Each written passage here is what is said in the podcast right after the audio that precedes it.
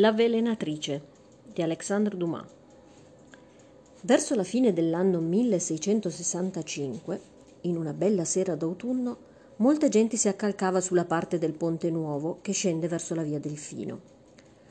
L'oggetto che attirava la pubblica attenzione era una carrozza sigillata, della quale un commissario si sforzava ad aprire lo sportello, mentre, delle quattro guardie al suo seguito, due fermavano i cavalli e le altre due trattenevano il cocchiere il quale, sordo alle intimazioni ricevute, non aveva risposto se non cercando di lanciare i suoi cavalli al galoppo.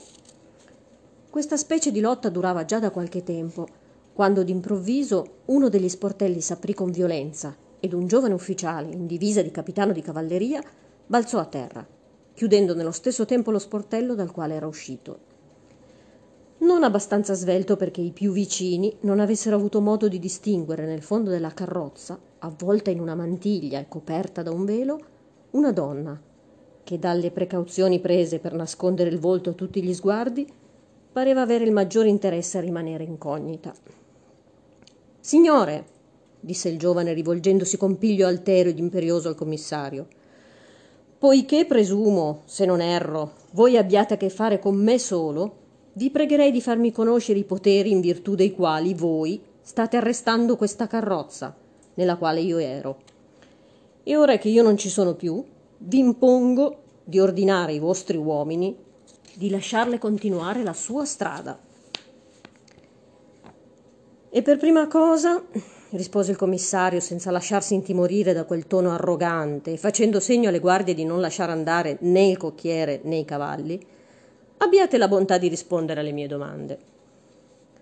Ascolto, disse il giovane, facendosi visibilmente forza per conservare la calma. Siete voi il cavaliere Gaudien di Santa Croce? Io stesso. Capitano nel reggimento di Tresì? Sì, signore. Allora vi arresto in nome del re. In virtù di quale ordine? In virtù di questo decreto. Il cavaliere fissò un rapido sguardo sulla carta che gli presentavano e avendo riconosciuto alla prima occhiata la firma del ministro di polizia, non parve più pensare se non alla donna rimasta in carrozza. Quindi tornò subito alla prima domanda da lui fatta. Mm, va benissimo, signore, disse il commissario, ma questo decreto porta il mio solo nome e vi ripeto, non vi dà il diritto di esporre, come fate, alla pubblica curiosità la persona che stava con me.